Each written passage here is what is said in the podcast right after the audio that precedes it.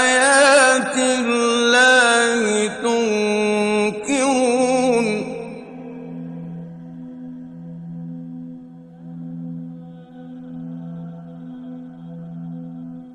From the galactic bodies to the tiny creatures, from the strongest to the weakest, everything in the nature follows some specified functions with precise measurements. It's because they're destined to do so.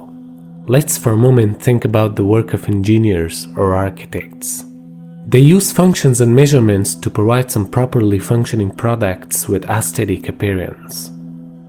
In order to give you an example, let's think of a very simple function to draw a pattern in a circle, like 2x.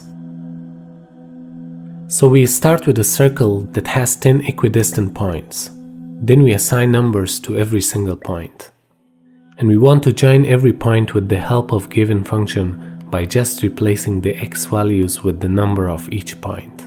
We start with the 0. 2 times 0 equals 0, so it's the same thing. Now 2 times 1 equals 2, so we connect the 1 to the 2. Then 2 times 2 equals 4, and we connect that point to the point number 4. So we continue until we get this pattern. At the beginning we started with 10 points, but if we increase the number of points, then we'll get more and more precise result with a cardioid shape. And if we change the function itself, we'll get many different patterns.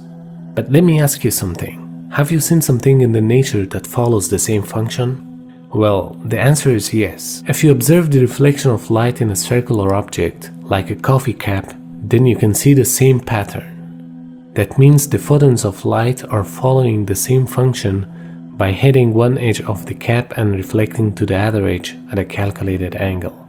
Not only the reflection of light in a circular shape, rather everything else in the nature follows some specified rules and functions with extraordinary precision. To give you an example of the precision of those functions, let's consider the number pi. Pi is an irrational number which has infinite decimal places. It means if you have a computer at the size of universe, then the storage capacity of that computer would not be enough to store the exact value of pi unless you round it. So where did the number pi came from? It's actually the ratio of circumference of any circle to its diameter. It means a circle can always be calculated with the number pi if we have one of its variables. Now let's consider you have two sliding blocks and a wall and we suppose that there is no energy loss and the surface has no friction.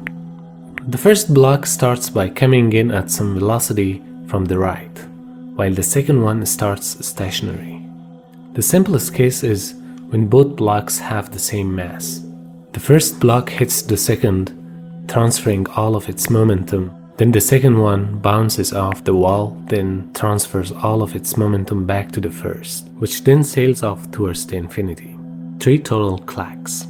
What about if the first block has 100 times the mass of the second one? It's not entirely obvious how to predict the dynamics here, but to have a little bit understanding, let's just watch what happens.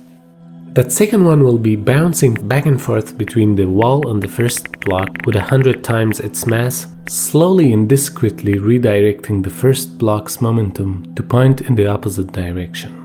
In total, there will be 31 collisions before each block is sliding off to the infinity, never to be touched again. Now what if the first block will be 10,000 times the mass of the second one? In that case, there would be quite a few more clacks, all happening very rapidly at one point, adding up all into 313 collisions. Well actually hang on. Wait for it. Wait. Okay, 314 clacks. If it was a million times the mass of the second one, then again, with all our idealistic condition, almost all clacks happen in one big burst, this time resulting in 3141 total collisions. Perhaps you have seen what's happening here. Yes, every time the number of collisions compute pi. It means the mechanism of collision in our assumed case was following a function that computes pi. Of course, such thing is maybe not possible in real physics because there are some other forces acting in the universe. But that's what happens when you calculate the number of collisions between two bodies in a condition where there is no other force like gravity acting on the bodies. Or just simulate this example in a physics simulation software and you get the amazing result. It's because pi calculates the circles, and circles are everywhere in the nature. Because every time you have a curved thing and a straight thing, in order for them to interact, there's some pi going on. Nature doesn't like always going in a straight line because sometimes things interact. If you throw a ball in the air, it's not going to go in a straight line, it's going to go in a curve. And that means lots of things in the nature follows pi. A further example is the astonishing collection of numbers, the Fibonacci series. These numbers can be appreciated in many different ways. From the standpoint of calculation, they are as easy to understand as 1 plus 1, which is 2. Then 1 plus 2 is 3, and then 2 plus 3 is 5. 3 plus 5 is 8, and so on. This series of numbers was introduced by Leonardo of Pisa.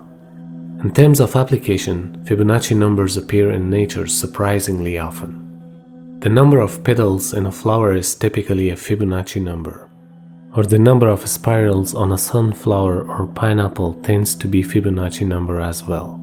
In fact, there are many more applications of Fibonacci numbers. One of the most amazing characteristics of this series is the beautiful pattern that appears in them. For example, let's consider the squares of the Fibonacci numbers. Well, you may not expect something special by adding the squares of those numbers, but let's see what the outcome is.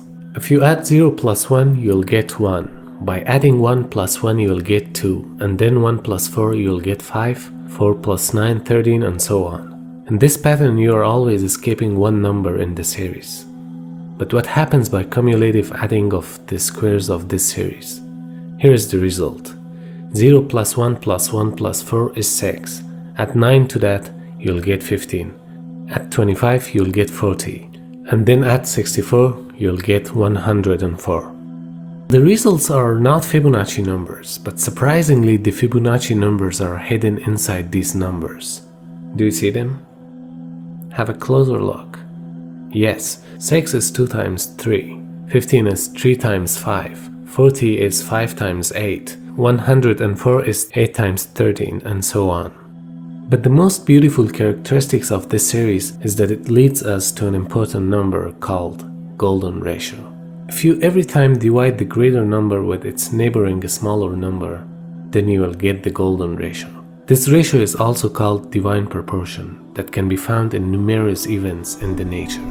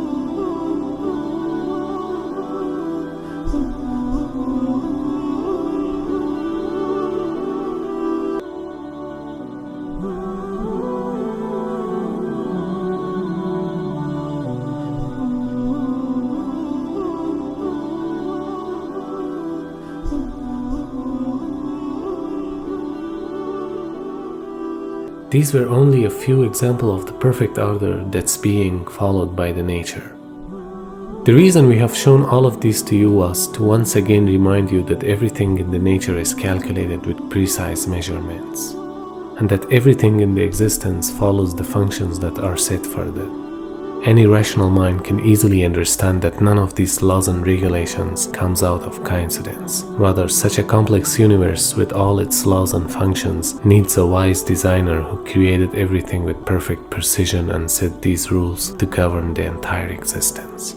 الذي له ملك السماوات والأرض ولم يتخذ ولدا ولم يكن له شريك ولم يكن له شريك في الملك وخلق كل شيء فقدره تقديرا.